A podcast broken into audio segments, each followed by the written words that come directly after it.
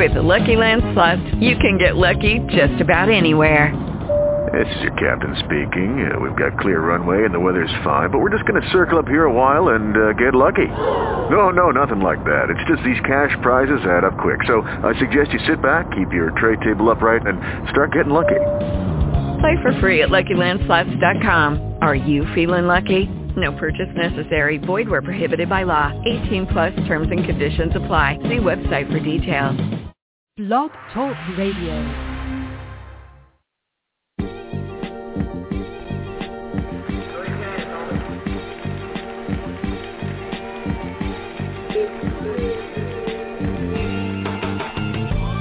Real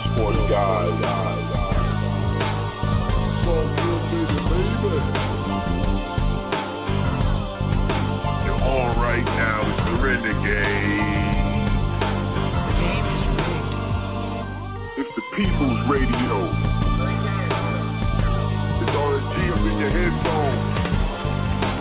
Allow me to introduce the illustrious Queen Man Booth. Marcus the Game Changer. The Seventh Jackson. D. Will, the ill executive. He's like he's like Suge Knight without the anger management issues. Phil T, the sports PhD. This dude is coming at you from all angles. He- He's got he's got all the bases covered. Uh, there's not a whole lot about sports this brother don't know. Can you dig it, sucker? Featuring Ray,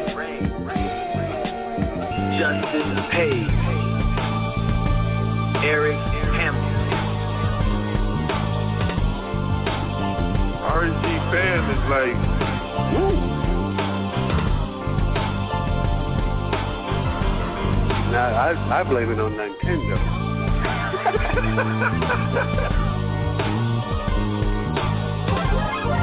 It's definitely a gin party around here. Definitely a gin party. Don't bring any Kool-Aid. It don't get no better than this, baby. I want winners. You guys act like this. Pick it up a little bit. Okay? Get your chin up. Smile. Smile. Anybody can be beat. Don't get no more realer.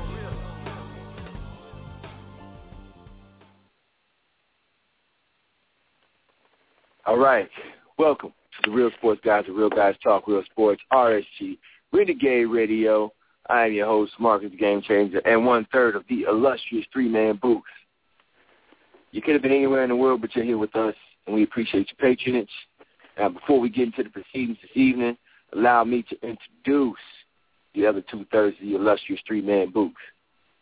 To my right, I got my man 100 grand, Phil T Sports PhD. What's happening, Captain?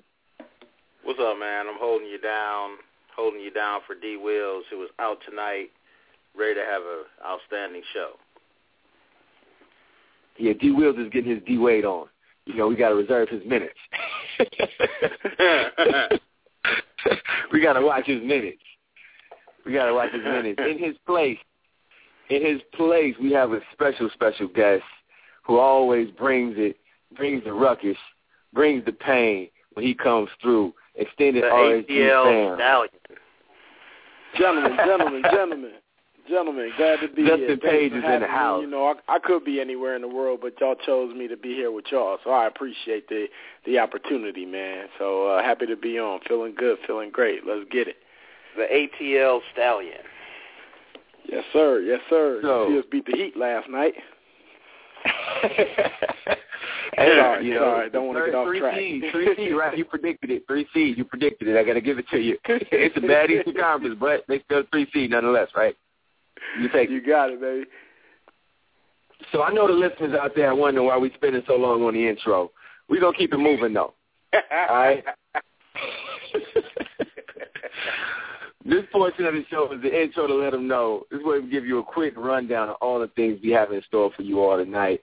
We have a slamming show, as we always do.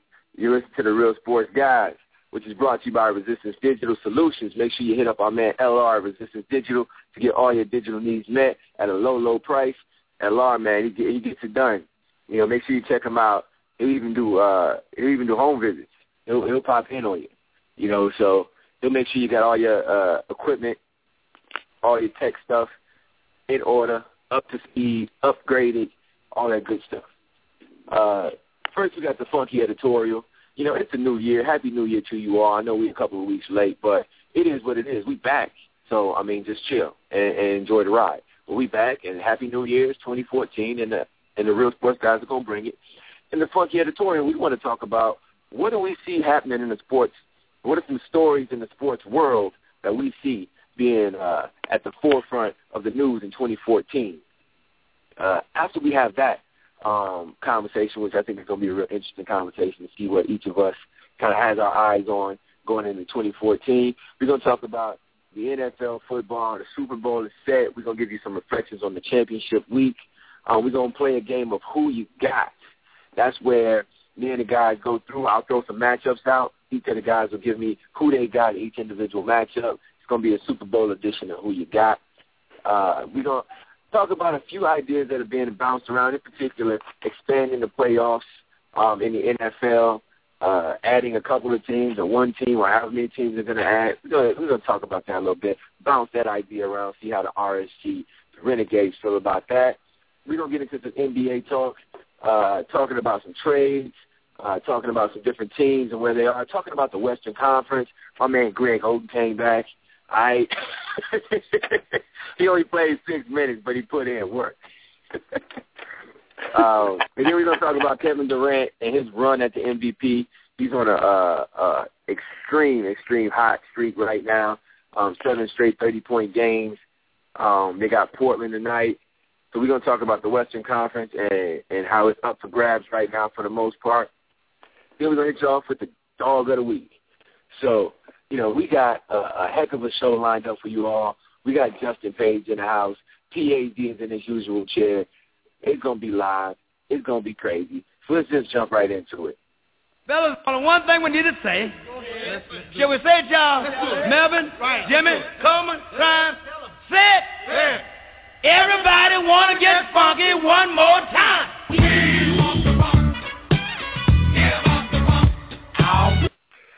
All right here we go, the funky editorial. This is with this edition of the funky editorial. The Renegades are going to play Negrodamus, Nostradamus' um, cousin from the South Side. Nostradamus is more well known.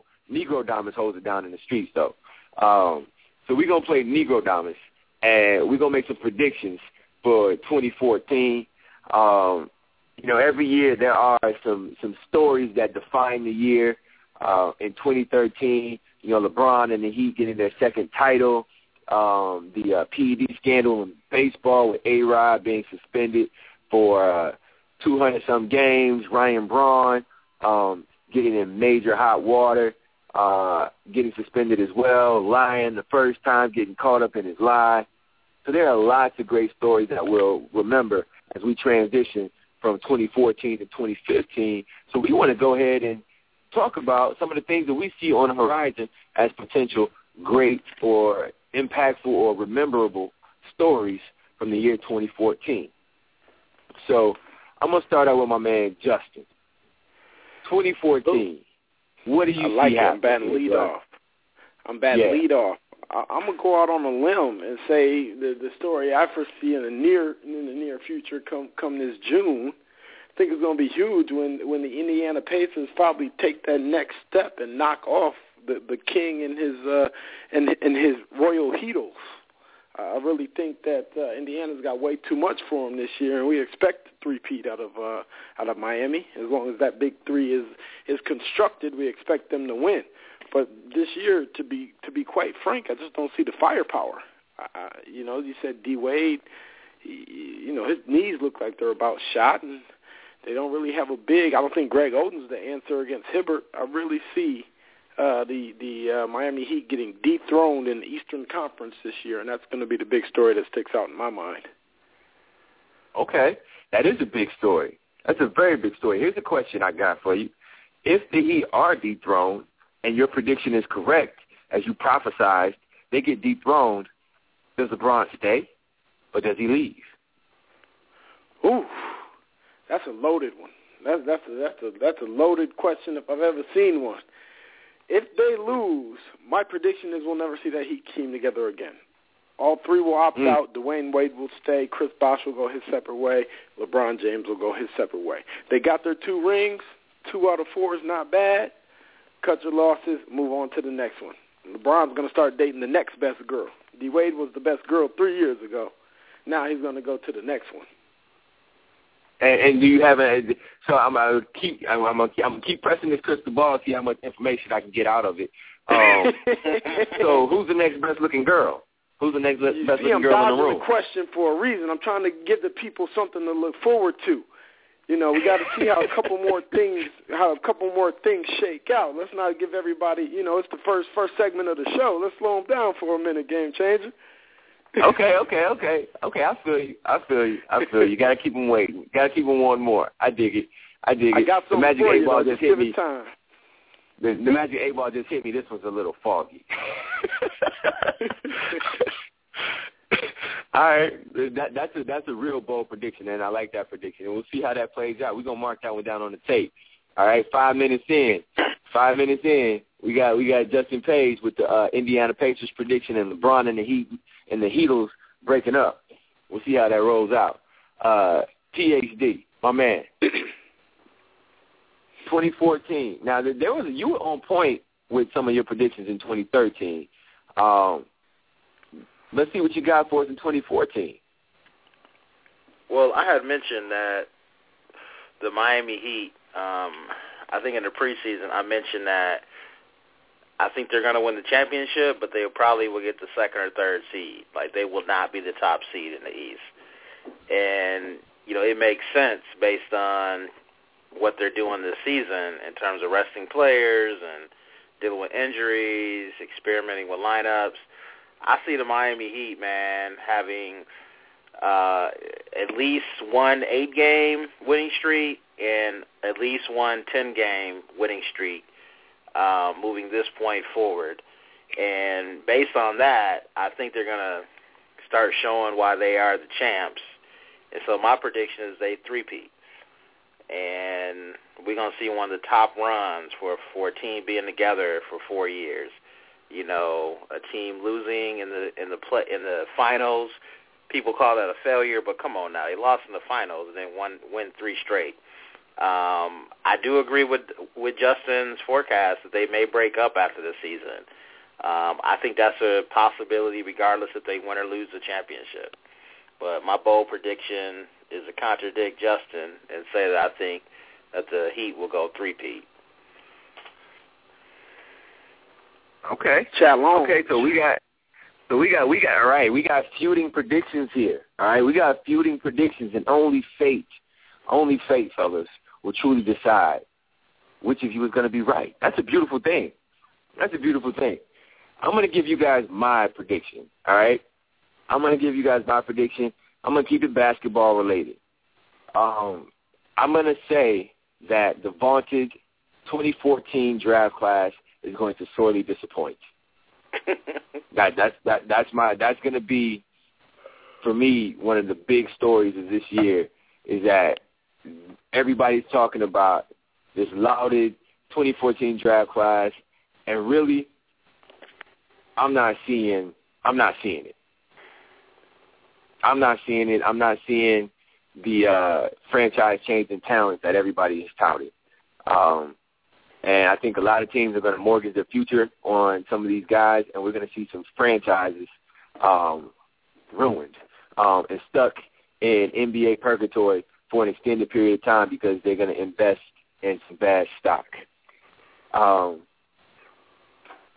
so that that that's where I'm going. And, and, and another side, another side uh, story that I think is going to be uh, fantastic to watch going uh, throughout 2014 is the um, implosion of, of Johnny Manziel. Um, it's coming.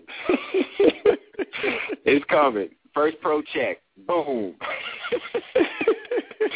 uh, Ryan, I'm sticking to my Ryan Leaf 2.0 on that one, man. I'm sticking to it. I'm sticking to it. Mm. So, yeah. So that that's those are our predictions. Mark the tape. Those are our predictions for the coming year in sports. There'll be a lot of other predictions that we'll make. You know, D. Wills is probably somewhere patting his back right now. He picked the Seahawks and the Broncos. I did as well, but I'm sure he's patting himself on the back and bragging to somebody right now about how he got the Super Bowl right, which he has been doing for the last week. As if he's the only one, though. You know what I'm saying? I got it right too. I don't. I don't need to tell everybody though. right. I, you know, I, I, I was guessing. You know what I'm saying? I sent you guys a text a few minutes before kickoff. All right, I need your picks. You know, I picked San Francisco and Denver. You picked Denver and Seattle, I believe. Uh, Yeah. Devon came with, I'm going with my preseason pick. Which to his credit Exactly. was Seattle and Denver. Yeah. That's special. Yeah. Yeah. Yeah, and, and and that's how we are though. That's how the Renegades roll. Ooh, you got three to four guys on a given night who love being right. Um, and I don't even know how to calculate how much lo- I love being right is in the room tonight when we got Justin in the house because Justin loves being right. I am. I am. We might have I'm to give her- objective as they come. I'm objective as they come. And so let's get into talking about this NFL uh, championship week. There's a lot. It was a great week of football.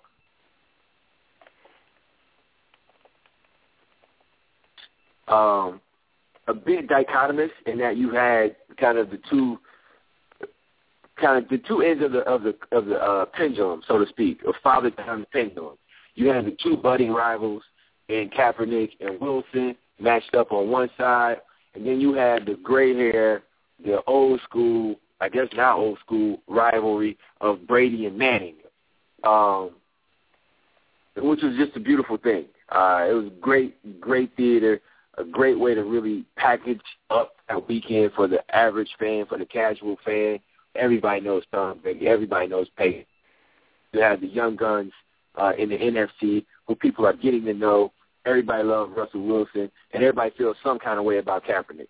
You know what I mean? It, it seems like, for whatever reason, and for me, I feel like mostly wrongly, people either love Kaepernick or they hate Kaepernick, and the hate I don't understand at this particular point. I think it's a it's an image issue, but it's all right. He got beats. You know, he got the wireless Dre beat, so he can hear what he wants.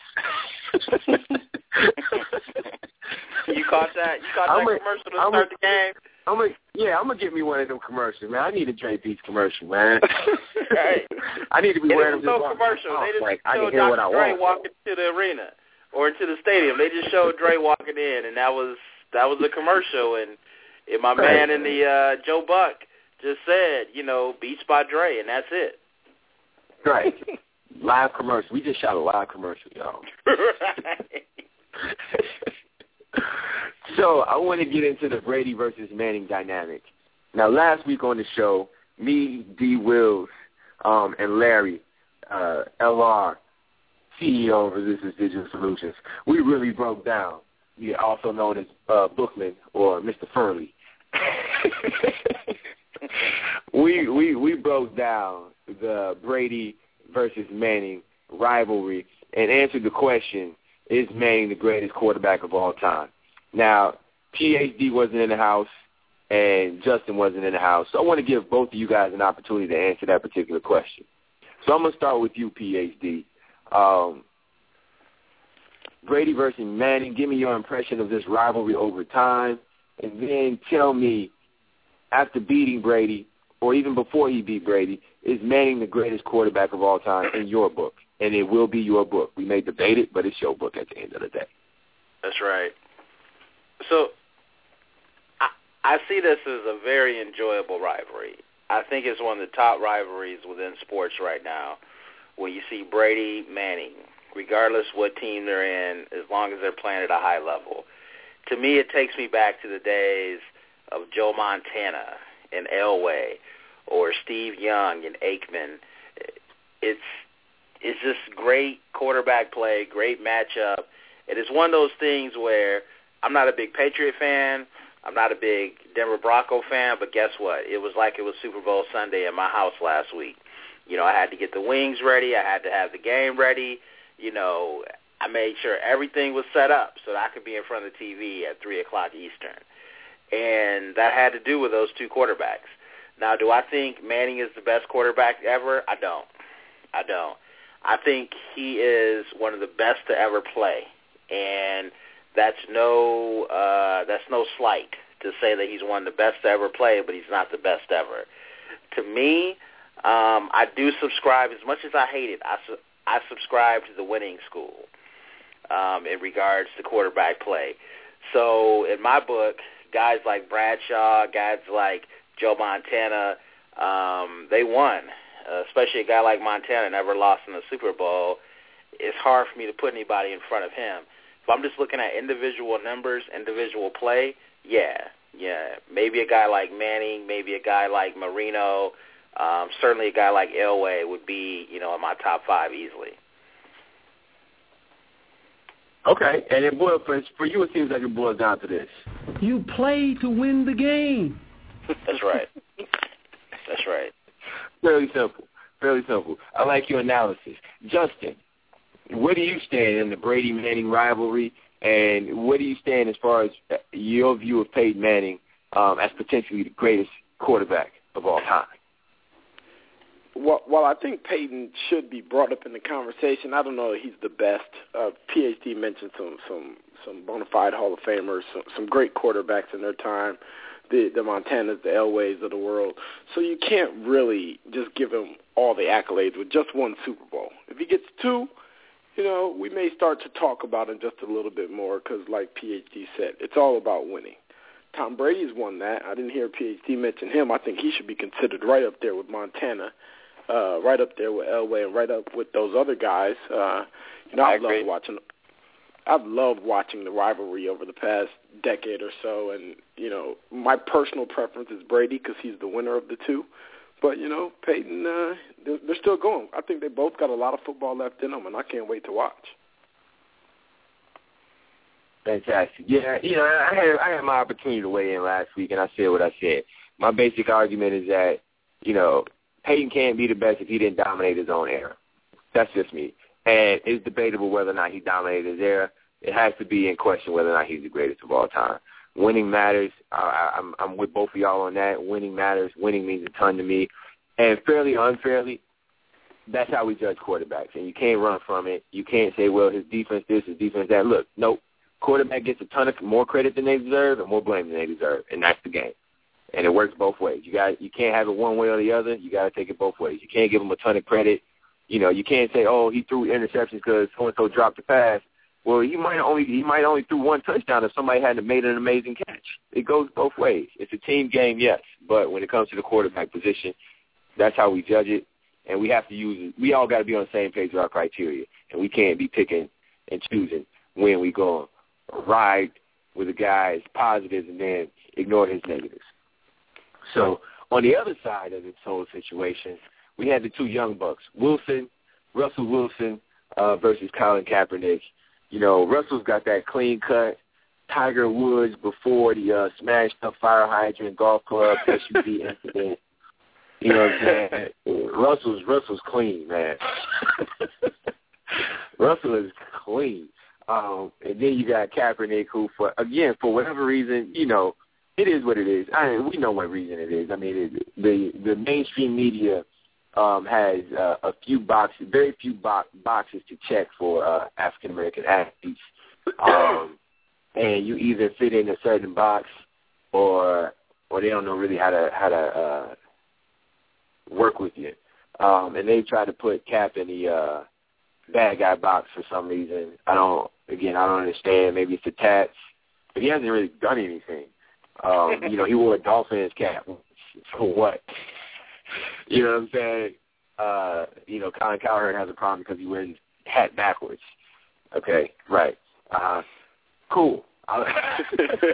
Let's just, you know what I mean? So this rivalry, uh, I'm going to start with you, Justin. Where do you see this rivalry going right now Wilson seems to have a little bit of an edge, just a slight edge.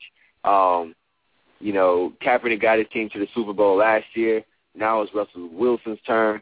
Uh, how do you see this uh, rivalry evolving over time?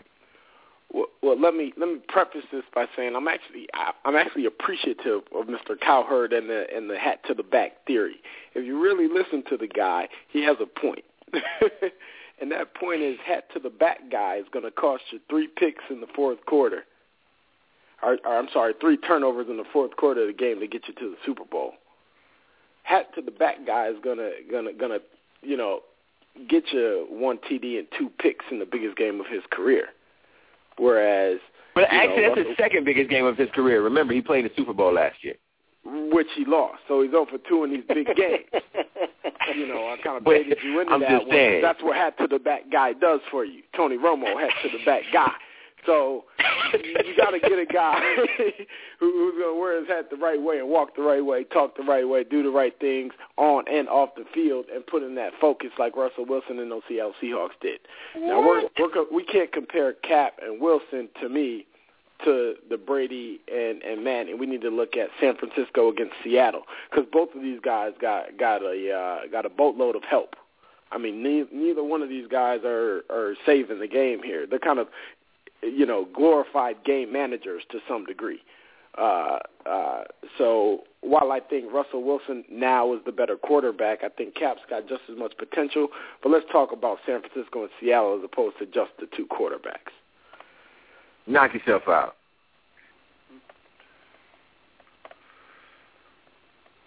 All right, my, so I got to ask you, Justin. So you say back hat to the back guy is bad in this situation. Justin, who's your favorite basketball player? Oh, the, the, the all, ultimate hat to the back guy. the ultimate hat to the back guy. We'll call him the do rag guy. I was gonna say the original hat to the back guy. the original Allen Iverson. And guess what? Allen, Allen Iverson, he's out of the league right now. He's out of the league right now, and he and he probably did not go out on his own terms. And hat to the back guy oftentimes does not go out on his own terms, i.e. T.O., i.e. Ocho Cinco, i.e. guys that change their name to Spanish numbers. I'm telling, I'm telling you, Colin, uh, Colin Cowherd has a point with the hat to the back thing, and and and I'll tell you what, Cap has time to turn that cap around, and I think he will. I think he's a smart Okay. enough guy. I think he will. I just think it takes some maturing to do, and and, and even Okay. to understand the concepts. Okay, so you're not indicting him though. You're not saying that he has to be uh hat to the bad guy forever. I dig it. Absolutely, I dig not. it. guys. Guys can change. Guys can mature. Look at Mike Vick. You know, guys can guys can come out of it, and I think he's going to start to see more success on the field. Not that he's not successful now, but he's going to win that that game to get to the Super Bowl. He's going to win the Super Bowl, and he's not going to going to uh, uh, choke it away down the stretch like he did yesterday. Once he finds that maturity. Okay. All right. All right. PhD, what's your assessment of the Wilson of the budding Wilson Kaepernick rivalry at this point? Um, so I see it different. Let's say over the next ten years, what we saw on Saturday, in in regards to uh, San Francisco and Seattle, um, we see the same dynamics we saw in terms of the storylines, in terms of the strengths of the teams, and these two guys are the same quarterbacks, uh, or these two teams have the same quarterbacks. And let's not even say 10 years. Let's say over the next five years, this happens three times. To me, it's not about the quarterbacks in this situation. In the 3 o'clock game, it was about the quarterbacks in regards to Manning and Brady. With these guys, you know, Kaepernick and Wilson, it's more about their teams. It's more about the defenses of these teams. Even on offense, it's more about Marshawn Lynch than it is Wilson. So to me, I think that we're trying to generate this conversation about these two quarterbacks and their unique talents. I think they can, you know, be Pro Bowl type of players for the rest of their career, you know, in most years, but but I just don't see the same cachet. Okay. And I, I agree with you guys. It's not on Brady and Manning's level at this point in time. But what I, I think we have to also bring that long view perspective into the conversation. Remember, Brady was Russell Wilson to start out his career. He wasn't flinging the ball all over the field for the first five years in New England. That wasn't the protocol out there. He was a game manager, and you know he was that guy that people took in fantasy just because they couldn't find anybody else. He wasn't a numbers guy. He wasn't a number numbers guy until that year he got Moss in them, and then boom, you know he started flinging the ball all over the yard. But Belichick, those early years, Peyton has always been a numbers dude. But those early years of this rivalry between Brady and uh, Manning, it was more Manning versus Belichick and Brady. Um, in particular, the only people who seemed to be able to slow down Peyton Manning, um, his kryptonite, uh, so to speak, um, was kind of really where this rivalry started. And we also have to give a nod to the NFL for recognizing the uh, budding rivalry and and adding fuel to it, allowing these teams to play once a year, adjusting the framework of the NFL scheduling so that the Patriots and the Colts and now the Patriots and the Broncos could could play once a year. You know, Marino and, and Elway never met 15 times. You know what I'm saying? So this is this is a pretty rare occurrence, and I think over time, and again, as I preface the whole conversation, I say you got two ends of the pendulum, a father times pendulum. You got one where it's just getting started, and then you got another one that's on the other end where we've seen it mature and evolve. And so my thing is that I think when you really think about it, I think this has the, uh, the potential to evolve into a, a Manning Brady type situation um, over time, of course. But right now, it's at those early stages. But again, these are interdivision teams, so they're going to play twice a year anyway. So you're going to get to see a lot of back and forth between these two guys. Um, and over time, as the weapons change and the pieces change of the team, and as they go and develop, this is a quarterback league. And if they, given the talent that both of these players have, they're gonna move beyond the roles that they have right now as far as their teams go. They're not going to be game managers year six, and if they are, then there's a problem. You know, eventually the the training wheels are going to come off, and they're going to let these guys start to be uh, a Roethlisberger, Brees, Brady, Manning kind of guy and start flinging the ball around once they start to really put the pieces in place around them offensively. But when you think about it, you know, Corey Dillon was was was really the one of the biggest pieces of that offense um, for those early Patriots Super Bowl teams um, with his running with that running game that they had. So this is a similar blueprint, a similar path um, that both teams are embarking on. Um, but I think the NFL, if it can, is going to really try and invest and, and work and massage as much out of this uh, this this budding rivalry as they can. Um, moving on to another topic, when we're looking at uh, this whole situation with championship week, you got the Richard Sherman situation, which was for me. I don't know what people were upset about. It was pure entertainment. I was so entertained. Yeah. you know, it was pure comedy for me from the from the jump. You know, from the first question you know, first off, you interview Richard Sherman, um, who's a known talker. He's a known trash talker. After he makes probably the biggest play of his life, all right? If he had a dream about it, there's probably one or two scenarios that he he would have dreamed that have been slightly different about the situation. Maybe he picked it off in his dream, but that's just about as close as you can get to seeing you as a DB to play a major role in sending your team to the Super they Bowl. They are who we thought they were. Exactly. That's it. That's it right there. And so to get this man and to have the first question out of your mouth be, take us through the scenario. All right, take, walk us through what happened on that final play. This is Erin Andrews. And that brother went off. and rightfully so. And rightfully so. He just achieved his childhood dream. You know what I mean? He just achieved his childhood dream.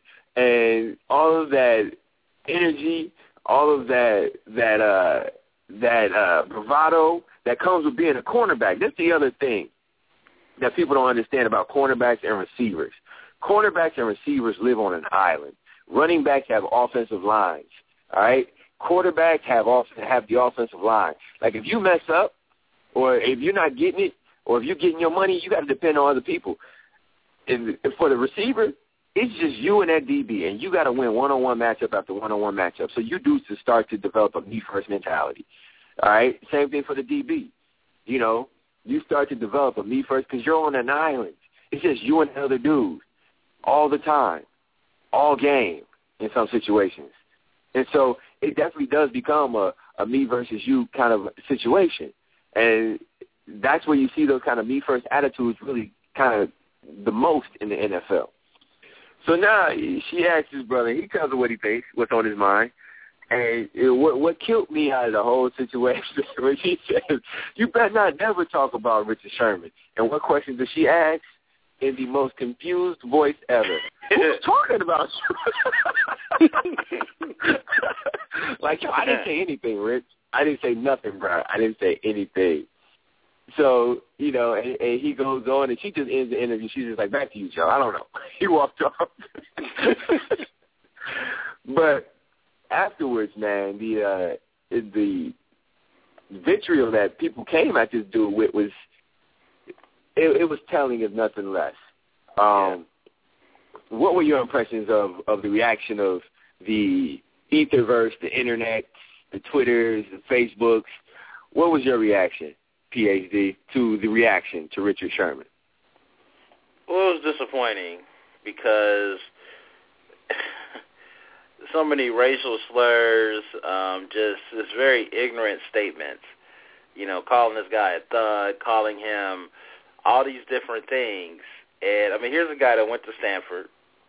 You know, um, here's a guy who who was building his own brand, his own brand, and being very strategic about it.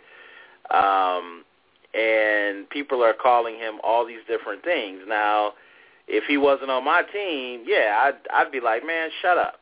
You know, I mean, nobody wants to hear that. Show a little bit of class.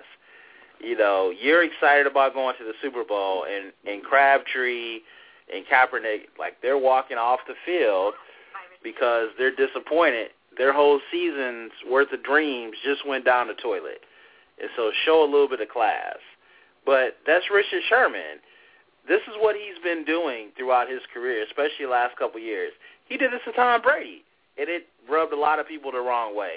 What irks me is when people bring in this whole race and class piece to it. You know, we saw a little bit about it with the kid who won the Heisman Trophy um, from Florida State, and the comment that AJ McCarron's mom, the quarterback of Alabama, said. You know, when he when she heard his interview, you know, is this is this English that Jameis Winston is speaking? Come on, man. Come on. This is 2014. Yeah, but Alabama going to Alabama though, right? Alabama's gonna be Alabama. they are, they are. But at the same time, you know, it is 2014, so as soon as it's put out there, there's an apology put out as well in terms of McCarron's. See, Al- in Alabama, in Alabama field is 1957.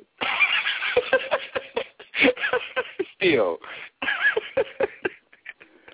so it, oh man, it's it's real disappointing. It's real disappointing. Yeah. These guys are entertainers. They are football players. Okay? Please don't sit here and judge them based on what they're doing on the football field. There are a lot of things you can do on the football field that would be illegal otherwise. so to me, it just rubbed me the wrong way. Now, it rubbed me the wrong way what he did as well. Because the first thing I said was, man, show a little bit of class please, just run off the field, celebrate with your teammates. But he did what he did. But to me, that doesn't speak to what type of person he is. I, I, and I can agree with you on that. I, I, think I share some similar thoughts about the situation as you. Um, you know, I think you can't you can't put this dude in a box. Again, you know, the the, the mainstream media and their perception of African American athletes. You know, there's certain boxes that you just they just try and force you in whether you fit or not and you know he got forced into the thug box. Um, again, as I said before, you know, yeah, I wish he would have shown more class, but in the end, given the context of the situation and what just happened, I mean, this isn't even like 15 minutes after the game, and he's holding on to this. This is right after he makes a play. He goes over to shake the dude's hand, and the dude muffs him, and then he makes a choke sign. So he's already on 10. You know, he's already his his his meter is already high, right? He's already in the red and then you stick a microphone in his face, you know, you got what you got. You know, you got what you got. You know, so I, I'm I'm not I'm not mad at the situation at all. Justin, what were your thoughts? I'll be honest. I loved the moxie. I loved the interview. I loved his play on the field. I loved his attitude towards Erin Andrews and to Michael Crabtree. I loved everything about it. I love that fact that he got on first take today and defended himself against the one and only Skip Bayless. Hopefully you guys saw the clip because it's hilarious. He came and skipped like like he was Skip, and I I think that these leagues, I think that these leagues, the NFL, NBA included, they try to take the emotion out of the sport. The way they're changing the rules in football, the way they they want you to do interviews like Brady, like Manning, like the hat to the front guys.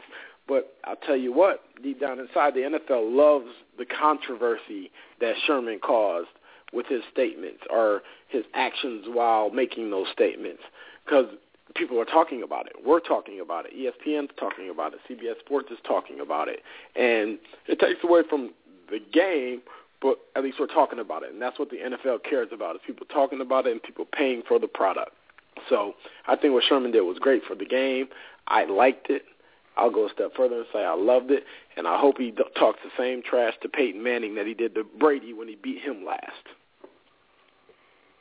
Yeah, I will say I do enjoy it. Okay, I want to make sure everybody's clear on that. I love trash talk. Um, I love guys who are just honestly themselves. Um, and if you're trash talking because that's just who you are, I love Gary Payton as a kid, man. So you know, I, I was a GP fan, fan of the glove, and you can't you can't be a GP fan and not understand and appreciate the art of trash talk. Um, what always kills me when you have these conversations out of old school cats who want to be like guys nowadays don't have no respect for the game or this, that, and the other. And it's like, but wait a minute, y'all are the same people that used to bow dudes and knock dudes out the air and do all kinds of stuff that honestly is a little foul. you know what I mean? Y'all the ones that wouldn't shake hands after games and y'all get mad because the players are too buddy buddy and too respectful and too friendly with each other. But then y'all, y'all want to say, well, we respected, you know, we respected the game and we respected each other and this, that, and the other, and we had sportsmanship. No, you didn't. All right, old school cat. Stop saying you had sportsmanship. You hated your opponent. You hated him. All right, you wanted to kill him because that's what you're telling me too. You can't have it both ways. you can't hate your opponent, want to kill him, you know, Bill Russell used to tell stories about how he wouldn't, he, he didn't like other guys that he went against, and that these guys today are too friendly, this, that, and the other. Okay, that's cool. But then don't come out the other side of your mouth talking about how you guys show sportsmanship, this, that, and the other. I know old school cats. I know old school cats that play D1 sports, and they'll keep it real with you. They didn't even want to shake the other hands, the other team's hand at the end of the game, and oftentimes didn't, because they didn't have to back then, because it wasn't the rules around sportsmanship that there are now. When you talk about the real old school, so old school cat, wherever you're at, if you're listening, come on now, come on, bro. You can't have it both ways. All right. Now, cats nowadays like to talk trash. It come with the turf. It come with the territory. It's more entertaining. It's more fun, and it actually is more competitive because it makes you be a little bit more mentally tough. All right. You can't go out there soft-minded. That's all I'm saying. All right. So I appreciate Richard Sherman and the Richard Shermans of the world because not only do he, not only is he a good trash talker, he's smart. He's smart with it. He's not, you know, he's not just saying whatever or or saying random things, talking inappropriately about people's families and that, that kind of stuff. You know, he's just trying to show you up, and I like that. You know, you don't want to be showing up, play better. You know, simple as that. So now we're gonna get into our game of of who you got. All right, I got a couple of matchups coming up in this Super Bowl um, that I want to run by the fellas and you give me who you got. All right? So I'm going to start with, uh, I'm going to give you the first matchup. I'm going to start with Justin, and then I'll go PhD, and then I'll flip-flop on the next matchup. PhD will go first. First matchup we got, Super Bowl. Peyton Manning versus the Legion of Boom. Justin Page, who you got? I got to go Legion of Boom. They oh, showed me too much. They, they've showed me too much all season long. I, I watched the, how physical those those D backs are, and and I'll tell you what I've noticed the past couple games they do something every mid first quarter. They set the tone and they set it real well. First guy that goes across the middle, that number 31 or Mr. Sherman is right there to to to put hands on whoever do whoever goes across the middle, and they make sure nobody's going across that middle with confidence against them. And the way that they stop those dink and dunks that Peyton loves to throw, I just think that defense is too much.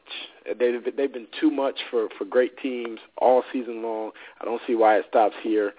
You know, Peyton had a tremendous season. I don't see him capping this one off. Not against that defense. Cannot win with him next week. Okay, all right.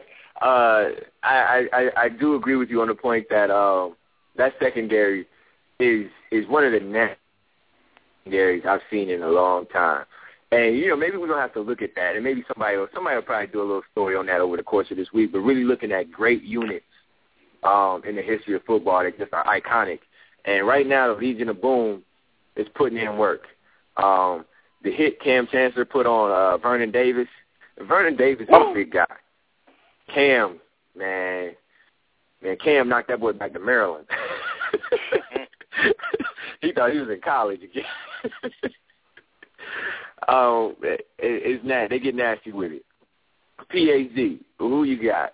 Peyton Manning or the Legion of Boom? I have Peyton Manning. I have Peyton Manning because Denver has shown with time, you know, given time to prepare, they can protect Manning. And I don't think there's a defense in the history of the NFL that can contain Peyton, Peyton Manning when he has time to throw. Bill Belichick, when he had Manning's numbers, a number, he was able to get to him uh, in regards to not giving him a whole lot of time to throw. And earlier this season, the Broncos established that, you know, that first game against uh, the Chiefs, Manning didn't get dirty. And, you know, Seattle has a great defense. Their defensive line is above average. But if you want to pick and choose a weak spot of that defense, and their weak spot is better than two-thirds of the NFL in comparison, but it's their pass rush. Their pass rush is very, I won't say average because it is good, but it's not outstanding like the rest of that team. Okay. All right. So that leads me to my next matchup, which is the Denver Broncos offensive line versus Michael Bennett, Cliff Avril, Bruce Irvin, Red Bryant, Brandon Mebane, the front four rotation of the Seattle Seahawks. PhD, you weigh in first. Who you got?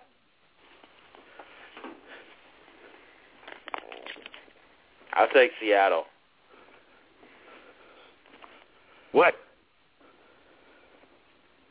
What? What? huh? I'll take How Seattle you take front Seattle? four. You just said that they were going to protect Peyton. I was thinking the same thing. I was thinking the exact same thing. like I said, I think their front four is uh, is is better uh, than uh, most of the NFL, but it's not elite. But given the two choices, I'll take their front four. okay. All right. Okay. So if you're I'm, taking I'm, the I'm, front I'm four- gonna roll with it. I gotta digress. If you're taking the front four, how is Denver going to give Peyton time? That's why you chose Peyton because they were going to give him time to throw the ball. Uh, Marcus, what was the question again? who, who, who you got? The Broncos offensive line or Michael Bennett, Cliff Avril, uh, Bruce Irvin, Brandon Mebane, and uh, Red Bryant, the Seattle front four Uh, rotation. It's live radio. Thought you were asking uh, that against the uh, Denver defensive line, and that's why I went with Seattle. But given that I heard the uh, question the second time around, I will go with Denver's offensive line. Sorry, Okay, man. I I'm just didn't being know. honest. I'm just being honest. Hey, appreciate it. Appreciate it because I was confused. I was like, and and so I'm glad you cleared that up because I didn't know if you. I was I was like, what? This dude is is specializing in double talk right now. I'm just being honest. Sorry. Yeah, I I, appreciate I that. I apologize appreciate for that. calling it out. I apologize for calling it out, PT. Hey, that's what we do around here, man. Come on. Yeah, you it needs to be. that. Yeah. Yeah, that's what we do, man. We got to keep it real. We got to keep it real. Our listeners count on us for that. All right, they count on us for that. But uh, let's keep it rolling. Um, so that's that's the so Justin, who you got? Denver's offensive line versus the front rotation, defensive front Now, four rotation of the Seattle Seahawks. I'm gonna give PhD a little credit. I do think that they're gonna get Manning the time. However, I chose that secondary and that Seattle defense given that. You have a good Peyton time, and I'm not worried about that. What I'm worried about is those receivers and their confidence level as the game goes on, and as those hits keep piling up. Because as soon as they touch the ball, that's one thing Seattle's good at. They don't allow yards after the catch. If you catch that ball against them, they make you pay for it. So my real concern is with Julius Thomas, who who's his first real big game. You know, Wes Welker, he a little woozy out there. You know, uh, uh, Demaryius Thomas, can he show up in the big game? That's those are the things, the unknowns that I don't I don't have with those with that receiving corps going against that defense. So I got Yeah, say, I'm sorry. go ahead. So with that with that in mind, I'll take the offensive line because they're going to protect Peyton. If nothing nothing else, they're going to protect him. I just don't think the receivers are going to come through, which is why Seattle secondary is going to win, but Denver's O line is going to hold up better. Okay, and and I, I agree with you on the piece that you're talking about with the receivers. Um, you know, Peyton, he's been around the block two, three times. All right, this is old hat for him. But for the rest of those guys, um, this is a this is this is a different deal. Um, and in particular, Wes Welker hasn't shown up in the big game in a minute. You know, he had some key key drops in um, in in New England the last run that they made um, when they were going up against the Ravens. I mean, he dropped a potential uh, first down catch that, that if you can remember um, that would have a routine catch for him that would have um, helped extend their drive and give them a chance to win that game and would have put them in last year's Super Bowl. Um, and that, that's one of many of the last couple of years that he's been a little bit suspect on. Um, and you know he might get rocked, um, especially after Belichick called him out for the uh, Aqib Talib hit. Um, you know The receiver. the, the LOB may be looking for him. They may have they may have a bounty out on, on that cat. so he might want to watch out. He might want to watch out. So the other matchup I got here is John Fox versus Pete Carroll. And Justin, you get to kick this one off. Who you got? Well, you know, I was a West Coast guy for about three years out of the past decade. Spent a lot of time watching some USC football. Huge Reggie Bush fan. Huge, you know, hate to say it, like Matt Leinart coming out, Matt Barkley too. One thing all those guys got in common is they're Pete Carroll products. And Pete Carroll is such a lovable, exciting guy. Take X's and O's out of it. I'm going with Pete. He lets his guys be his guys. He doesn't judge them for the way they look or the way that they sound. He gives them confidence. He makes the game fun. He gives them a nice big paycheck, and he gets performance out of his boys. So I'm going with Pete Carroll. Man, you made Pete Carroll sound like a self-help coach, like a life coach instead of a football coach. like he gives them confidence. He makes them feel good about themselves. I feel you though. I feel you though. I'm a Pete fan as well. PhD. Who you got? Pete Carroll or John Fox in the coaching matchup? Well, first, I have to agree with you, Justin. I thought Matt Leinart was a sure thing coming out of college. I did. I thought he was a sure thing. I really did. Uh, to me, this coach thing is somewhat of a push, but I know we don't do pushes on RSG. So Nope. I'm going to go with John Fox. John Fox has been to the Super Bowl before, and I don't believe Pete Carroll's coached in the Super Bowl. Is that correct? I know he coached with the Patriots before, but I think Parcells brought them to the Super Bowl. And then yeah, Belichick. I don't think. Yeah, I don't think Pete's ever been as a coach, as a head coach to the Super Bowl. I don't know if he's been there as a coordinator, but as a head coach, he's never been to a Super Bowl. Well, I'm gonna take John Fox. For those trying to figure out when the heck John Fox took somebody to the Super Bowl, it was when uh, he lost against the Patriots as the head coach of the Carolina Panthers last decade. Um, again, a weak reason, but I think it's so close. Um, I don't think the coaches are going to make a huge difference. I do agree with uh, with Justin in that there's something about Pete Carroll keeping his guys loose. I like that. I do like that. Other coaches seem to have this effect to make their players tense up. So I think it's really even, but if pressed, I'll go John Fox. Okay. All right. Um, in this particular situation, I'm going Petey Carroll as well. Um, he's just loose. And, you know, one thing that I think you need to be in your first Super Bowl is you need to come in loose. You can't be tight. You can't have the moment be too big when you have a bunch of guys who haven't been there before. Um, and you can't get you don't you want to you want to have a loose group and you want to be who you always are. And I think they're going to have the best opportunity to be who they always are. Where I think the Denver crew is a little bit more methodical um, and a little bit more regimented. And you know, Peyton is a creature of habit, and I think that you know, Fox is a, is a for better or for worse. When Peyton Manning is your quarterback, you don't get no credit. Um, and part of it is because I think you you are a slave to Peyton's idiosyncrasies and his habits, and you kind of got to work around him and work with him um, rather than against him or uh, him working for you.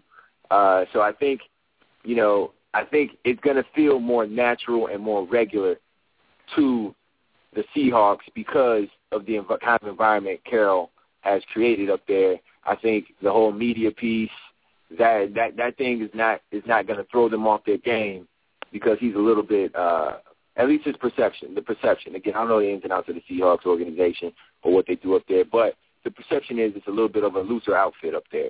Um, they still get their work done, but there seems to be just a, a lighter mentality, a, a lighter feel to what they're doing um, than than what we know of, of, in particular, Peyton Manning and how he goes about his work and, and getting his work done.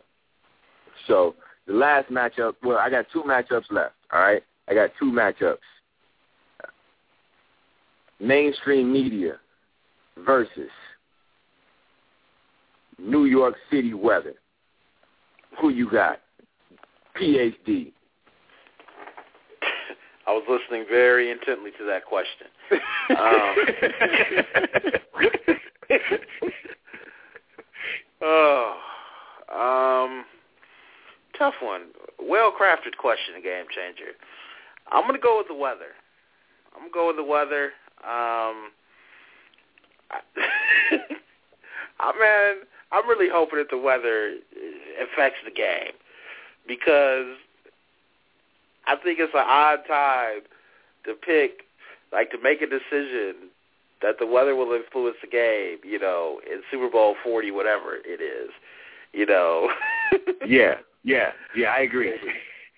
You know, after 30, 35 years, you know. I, again, the first five or ten Super Bowls, there were a few cold weather uh, sites sprinkled in, but the last 30 to 40 Super Bowls, they've made a conscious effort to, you know, have the game in warm weather climates around this time of the year or have it indoors.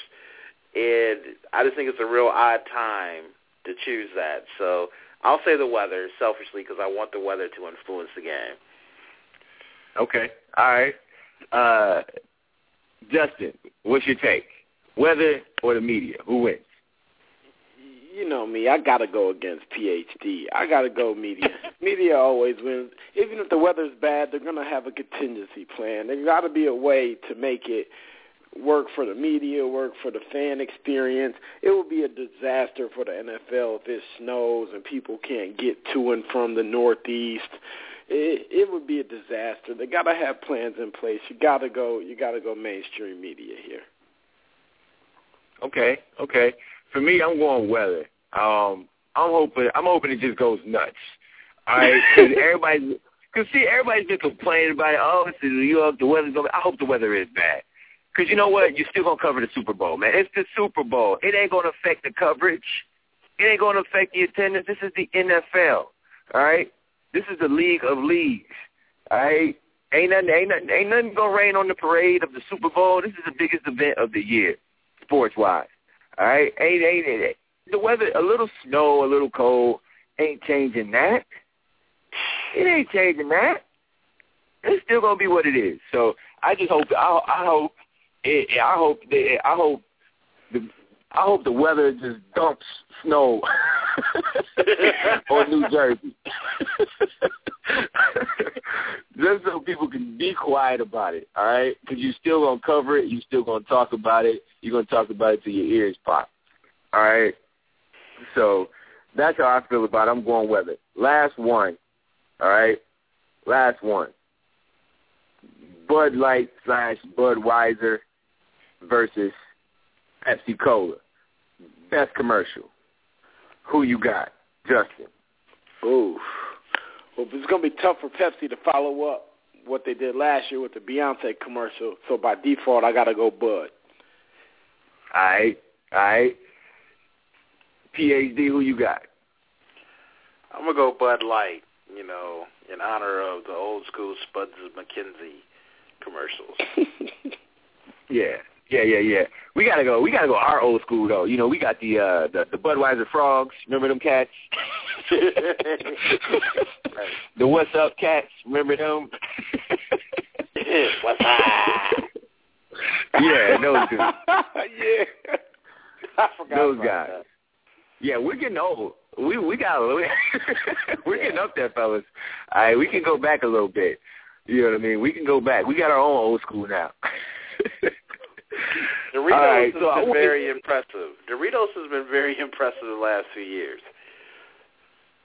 Yeah, Doritos got some good stock going right now. They, their stock is going up as far as the Super Bowl commercials go. Um, they they've been they've been uh, they've been kind of a, a sleeper, kind of like a uh, kind of kind of dropping those sleeper albums like the Scarface, you know, Scarface the rapper. You know, dropping consecutive classics, but not really nobody really picking up on it because you know he's he's a little different, you know. But uh, Doritos is like the Brad. Scarface of uh, oh yeah yeah yeah yeah, you know, name, real name Brad.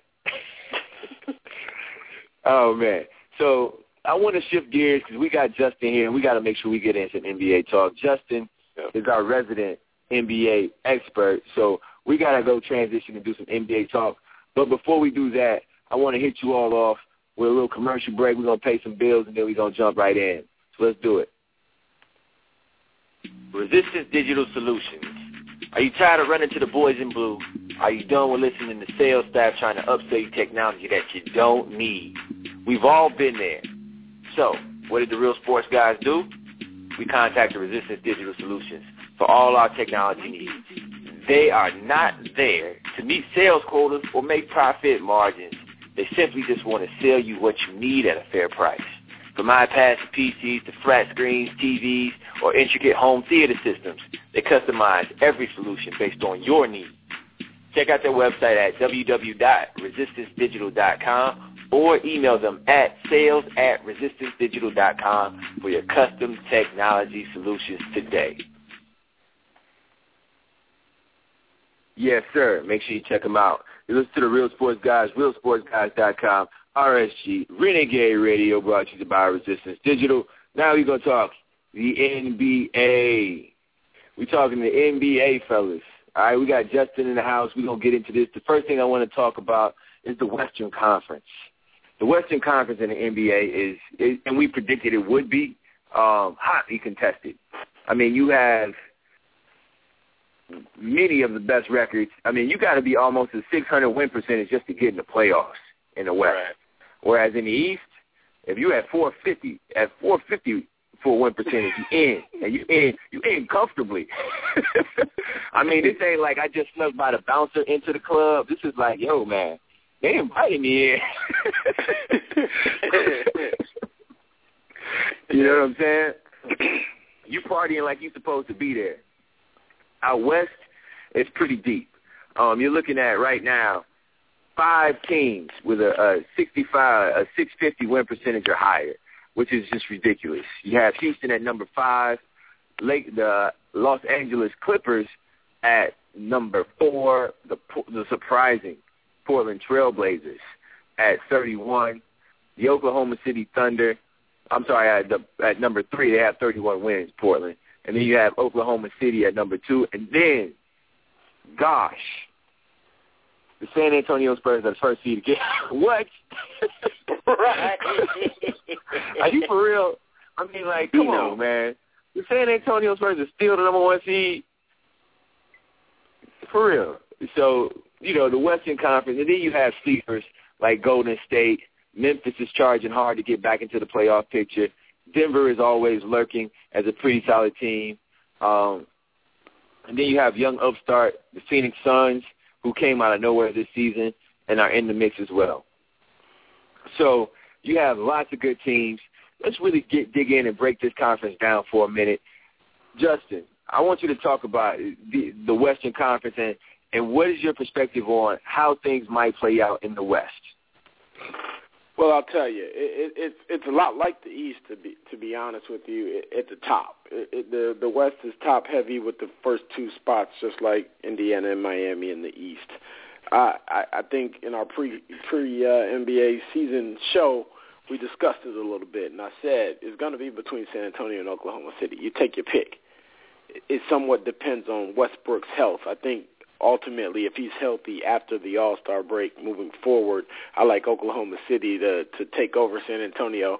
Pop will sit his guys in some key games where they'll where they'll take a, a, a few games off, and uh, I think Oklahoma City ultimately gets the one spot. You got San Antonio clear number two, but the three through six is where it gets real dicey. You know, uh, real dicey. I mean, each team is within you know four or five games of one another, and you got some real some real real ball clubs there. Portland, you know, Lamar LaMarcus Aldridge is healthy. Damian uh, Lillard's not hitting that that second year wall. He's he's looking like a bona fide top ten point guard right now. You know, can they sustain? That's the big question. They just got beat by Oklahoma City tonight. They they lost they they seem to lose the, all the games that you want to see if they're for real. So I, I don't know. I see Portland staying at three, but I could see Golden State moving up to three, even Houston at three with your boy James Harden. Uh, uh, you know, not sure I'd like the Clippers going up any higher, but you know, I, I I could see that three through six shaking out in a variety of ways. Personally, I like Golden State to go that that three spot. I like Portland at the four, Clippers at the five, and Houston at the six. Yeah, and I, I okay. you know, I think those seven and eight spot are up for grabs. I like Memphis and Minnesota to get those. Okay. I want I want to get I want to get some perspective on, on some of these teams that we talked about at the top: the Oklahoma Cities, the San Antonio's, Portland, the Clippers. Um, Justin, the Harden trade. All right. Now, as this time last year, Oklahoma City definitely lost the Harden trade. Now they may still have lost the Harden trade, but I think with the emergence of Reggie Jackson and Jeremy Lamb and Perry Jones, guys like that who are now starting to pay dividends. Um, Steven Adams has gotten some minutes and shown some promise as a youngster. Now, none of these guys is on a superstar level of James Harden yet, um, or I don't know if they'll ever be but I haven't watched these cats close enough to really give you a, yay or nay either way on on what their trajectory is. But they're they're contributing and they're helping this team um, really get back to a, a spot where they could possibly contend. They, they're talked about as contenders again. Um, whereas last year, with losing Harden, you, you thought that they were contenders because they've been there before, but you wasn't quite sure. Um, what do you think about this crew now, and, and how do you how has has this season, this first part of the season, changed your perspective at all on the Harden trade? You know, this was a difficult. It's difficult to difficult to conceptualize because the deal's only what a year and a half in. You know, do I think that they lost in the deal because Harden is the better player? Okay, but you know, they couldn't financially keep Serge Ibaka and James Harden, and you had to make an executive call. And you can't teach height. You can't teach a stretch power forward who can block shots and rebound. So you could lose another scorer in James Harden, who, who's a who's a, a star player, and you can still have pieces around with your two scorers in Westbrook and Durant that you can sustain. So I don't think they lost. And I still don't think they're lost now because they're still right where they need to be in the hunt for this NBA title. If you get a healthy Westbrook back, I don't think they miss Harden as much as you guys think. Kevin Martin was a good substitute last year. Jeremy Lamb is on the uptick this year. Reggie Jackson off the bench uh, when Westbrook's healthy. You mentioned some guys that they're, they're not on Harden's level, but they can put up buckets when they need the Thunder to. And to be frank, they never really need him to. They got a guy named Mr. Durant. Have you heard of him? 54 yeah, I've heard of him. on that. He's a bad so, man. so so they're good with their core three. I don't think they need James Harden to take that next step. As great a player as James Harden is. Okay. All right. Now, I want to switch gears and bring in PhD into this conversation, talking about the Western Conference. You listen to the Real Sports guys. We're talking NBA. We got Justin Page on with us, and we're talking about the Western Conference and how tough it is at the top. One of those teams that has emerged as a team that's at the top of the West are the Portland Trailblazers. Um, and they've done so on the backs of Damon, Damian Lillard and LaMarcus Aldridge. Um, PhD, you sent me a text earlier this, this season with your All-Star ballot. I think, if I recall, both of these guys were in the mix um, on your All-Star ballot in the West. Um, talk about the growth of these two young players. Aldridge is in his prime. He's not necessarily a young guy, but Lillard is only in his second season. Um, talk about the growth of these guys to to go from being just good players to now guys who are um, leading their leading an elite team. Well, the progression of the Portland Trailblazers has been very impressive. Yeah, I certainly was a guy that I, that I really wanted to put on my ballot. I ultimately went with CP3 and uh, Curry at the guard positions. Um, Aldridge was um, in my starting lineup. I actually had him in front of Kevin Love. Um, so I like those two guys. I think they have a very steady, um, consistent guy in Matthews, uh, one of Madison, Wisconsin's finest, and I really like their supporting uh, their supporting cast. I like uh, Lopez. He's been giving them some really solid mem- numbers up front. Talking about fantasy basketball, this is a guy that will get you t- 10 to 12 points, six or seven rebounds a night, but he's always on the waiver wire. I, I don't get it, but anyway, Lopez is, is impressive. One guy that I'm I'm not completely sold on. This is a guy that they're going to need to step up to be a contender come playoff time. It's Nicolas Batum. I just I have a problem with his level of consistency. He just doesn't seem to show up every night. And I've had the opportunity to watch him quite a bit throughout the season. I've probably watched him 10 to 12 games, and half those games I get a guy who, you know, is a solid third or fourth scorer, plays decent defense, knocks down open shots. In other half of games, he just, I don't know. I mean, he, it's almost like he's not even in the room at times. So for that reason, I'm not really high on them to make noise in the playoffs. I think that they're a candidate, uh, a big-time candidate to lose in the first round.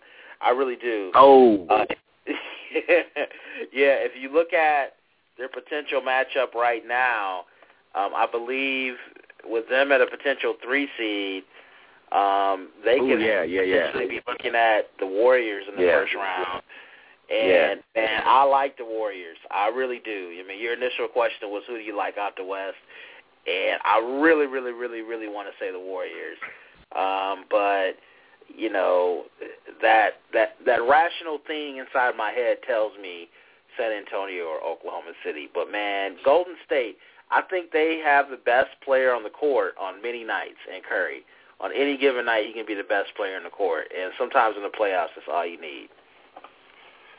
Yeah, and that's the guy you talk about evolution. He's uh he's really turned the corner from kind of a novelty act, you know, small college dude who chucked threes and had a great shot to just a cold blooded baller. I mean, he can he can give it to you any way you want it. I mean, he he's like, "How you want it, Jake? How you want it, Jake? I'm surgical with this here."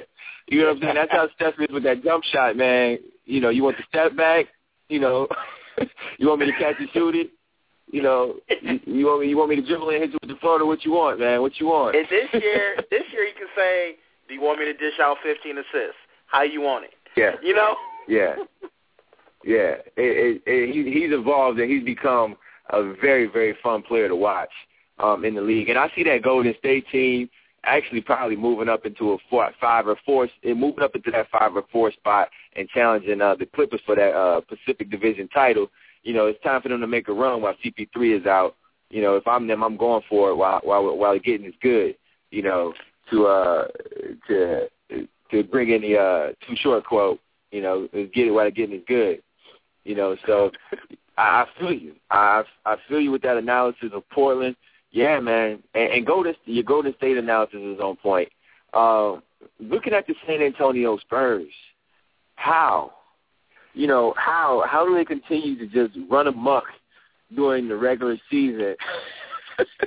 like, and yet every year, I swear, every year we come in, and even this year I came in like I'm not gonna put them too low because they're gonna make me look stupid because they always find a way to rise to the top. You know, Justin, what is it that they have going on in San Antonio that every year they put themselves in play for a title? And Duncan is like 700 years old. Mm-hmm. Ginobili is like 500. Like, how do they continue to, to put themselves in play as a contender? I'm going to tell you exactly how. Mr. Popovich, Pop as they call him, has a secret sauce. He got the same sauce Bill Belichick has He got the same sauce Phil Jackson used to use.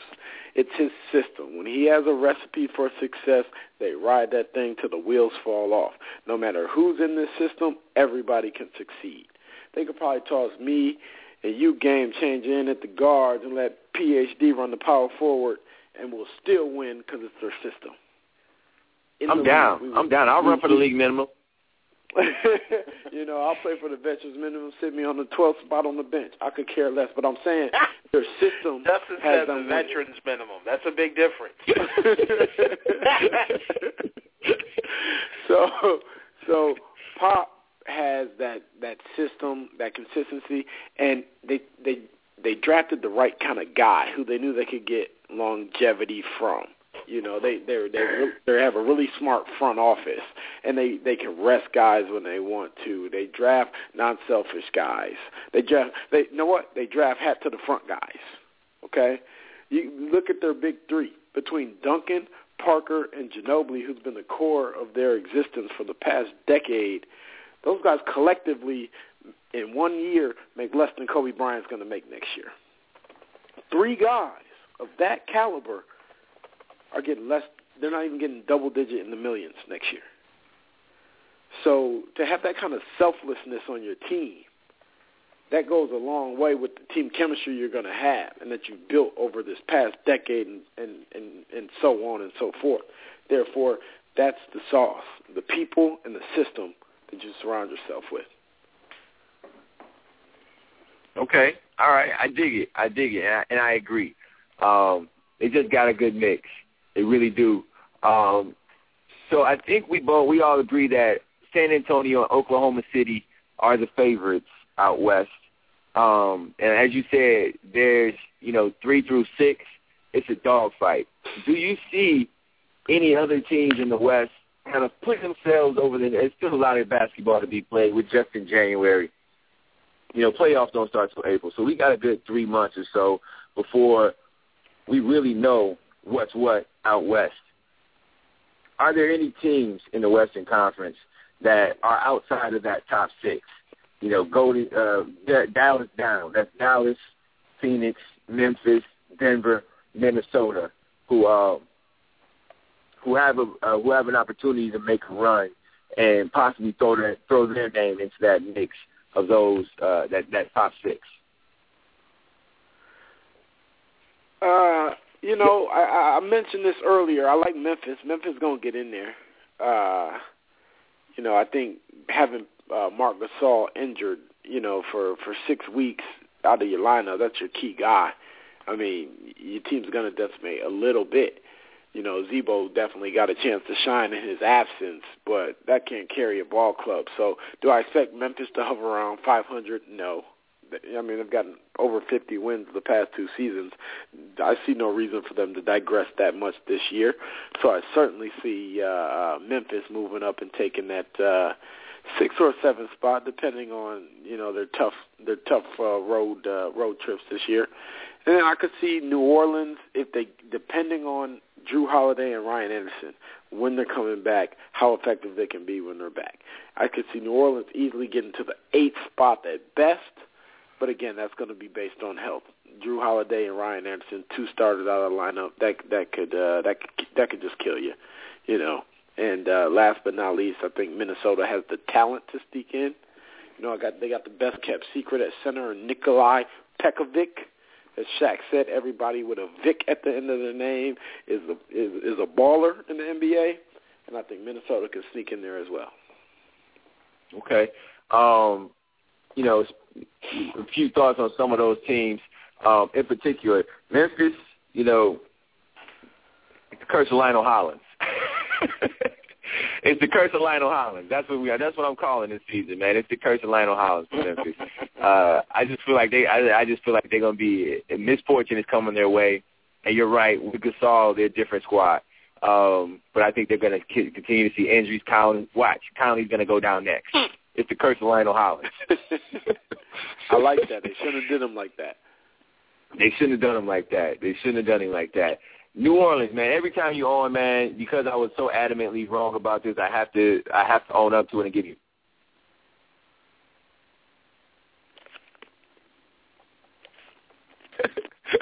I, I, I will concede. I'm, I'm conceding that one early. I, it's just hands down. Dude's, dude's nasty with it. Dude's a beast. I was wrong. Every time you're on, I'll say that because I'm, I'm that impressed by the by the kid, and, and from what I thought he was going to be to what he is, wow, wow, dude's impressive. Um, the question I got is Minnesota, man. Um, is Kevin Love really what Kevin what, what, what we all think Kevin Love is, or is he just a numbers guy? You know, is he just a, a compiler of numbers? Um, you know, is he Chris Bosh before Bosh went to Miami, where Bosh is a good good player, very skilled. I'm not taking anything from Bosh, but Bosh was dropped in 24 12, and you know, but his teams weren't really getting it. And it's the same thing in Minnesota. It's like, yeah, you're putting up mad numbers, man, but your teams ain't really going nowhere. I mean, you guys have been stuck in that. That franchise has been stuck in this holding pattern. And yes, they've drafted poorly. Um, they wasted a couple of drafts, you know, on picks like Johnny Flynn, um, you know, Wes Johnson. You know, they drafted some guys that Derrick Williams, you know, and that's really where they hurt themselves is guys that they've taken have, have not panned out. But Rubio is not working out the way they thought he was going to. Um, Pekovic is a is a he's like dude looks like Russian mafia muscle. You know what I'm saying? like he was a diehard or something. You know, just need my friend Nikolai. I mean, dude just got no neck, all shoulders. I've never seen a seven footer with no neck. you know what I mean? Dude is just like five feet of torso. You know what I'm saying? Little legs. it's just brawling, just just slow, man. It's crazy. But that that squad, man, can they do you? Is this it for Kevin Love in Minnesota? What do you think, PhD? Is he out? Yes. So where do you think he's going? You have it. You have what? Put on your Negro Diamonds cap real quick. Lakers. Mm, Lakers. Lakers. Now let's talk about that. Let's talk since since we since we went there. Let's talk about the franchise, um, franchise in L.A. let's talk about the other franchise in L.A., the Lakers. Um, I think they took my advice. I really do. I think they took my advice and said, "To heck with it. We bottoming out. this is the only way we're gonna get out of this out of this hole." You know, we gave Kobe twenty five mil, so really all we can do is afford one other dude and a good rookie, and let's go get him. Now, you know, I called this at the end of last season. The Celtics and the Lakers are gonna both wind up with top five picks. You just watch. You, in the word of my friend Trinidad James, don't believe it, just watch.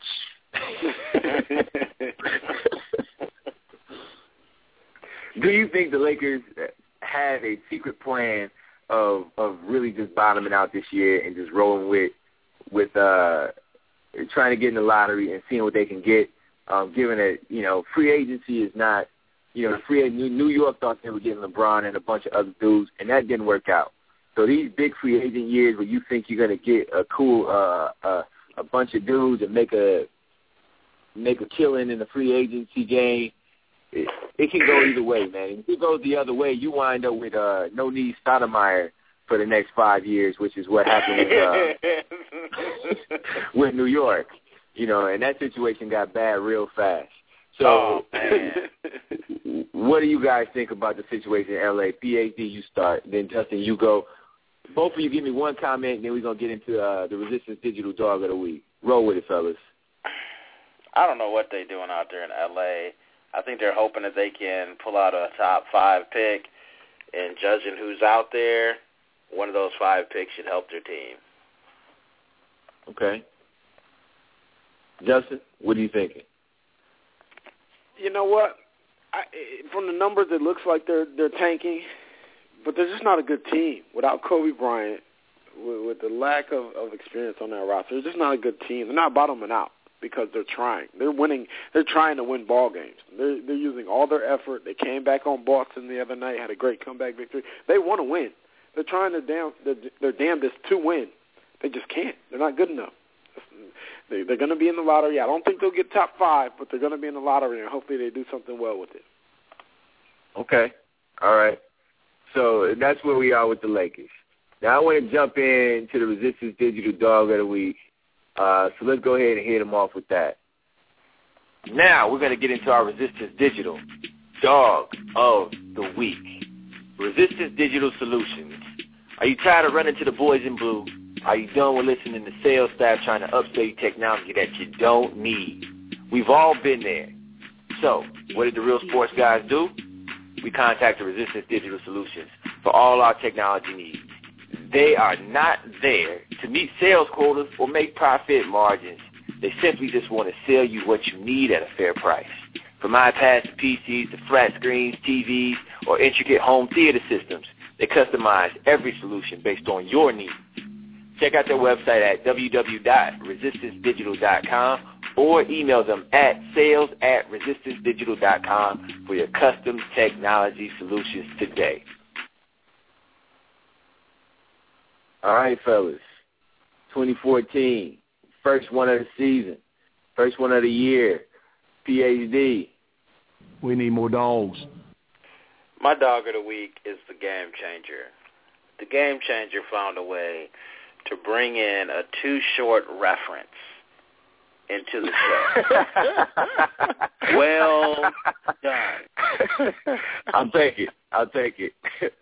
Appreciate it. I accept this award on, on on behalf of my family. You know, my kids. Let me listen to Too Short in the car. You know what I'm saying? Appreciate it. Appreciate it. you gotta throw in some short dog when you can. You know, show how diverse we are. Justin, you know how it oh, goes. We need more dogs. You brought it up. You go, you brought it up, so I got to go Lakers here. Dog of the week, Mr. Kendall Marshall. This time last month, the guy was sitting in the D League. Now he's leading the league in assists and averages a double double in the last ten starts. Gotta love what he's doing. One of the only bright spots in LA right about now with Kobe's uh, the demise of his leg in, its entirety. But uh, my dog of the week, I gotta go Kendall Marshall, Los Angeles Lakers. Yeah, and, and and he's making me look smart now because from that draft, I had four guys who I thought would be solid pros, and I said that you know these are the guys you need to watch. I had Bledsoe, I had John Wall, and then I had Greg Monroe and Kendall Marshall. And Marshall was killing me because he was not cutting. He was not cutting the mustard at all. And you know, this stint in L.A. has really, really got him, uh, got his career back on track. And you know, it, D'Antoni's system is is point guard PEDs. All right. if you if you want a performance enhancer for your point guard, you're talking D'Antoni's system. You know, that's the way it works. So my dog of the week, of course, Richard Sherman. Had to go with Sherman. Um, my man brought it. Uh, he brought the pain. He brought the thunder. Called out an opponent. Love it. Uh, you know, I, I appreciate the bravado. I appreciate the arrogance. I appreciate uh, the willingness to, to stand up and, and be authentic in the moment. And that's what I saw with that situation. Um, so this does it for another edition of the Real Sports Guys. Shout out and thanks to my man Justin Page for coming in and holding us down like he always does. PhD, glad to have you back, bruh. D Wills, I'll catch you next week. Listeners out there, appreciate you listening to us. Thank you for the support. We'll catch you next week, same time, same place. The Renegades, we out.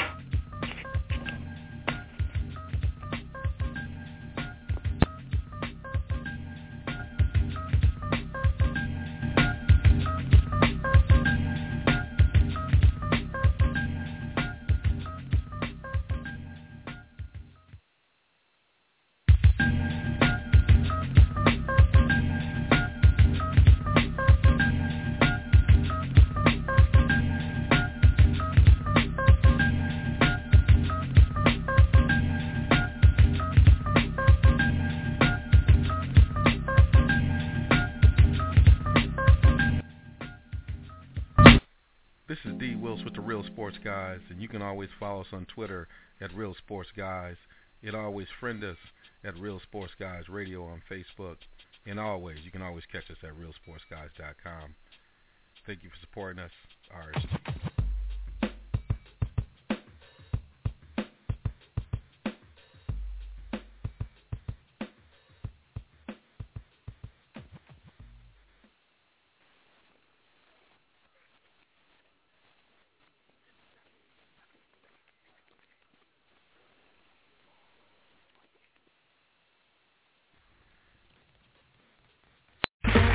Okay, round two.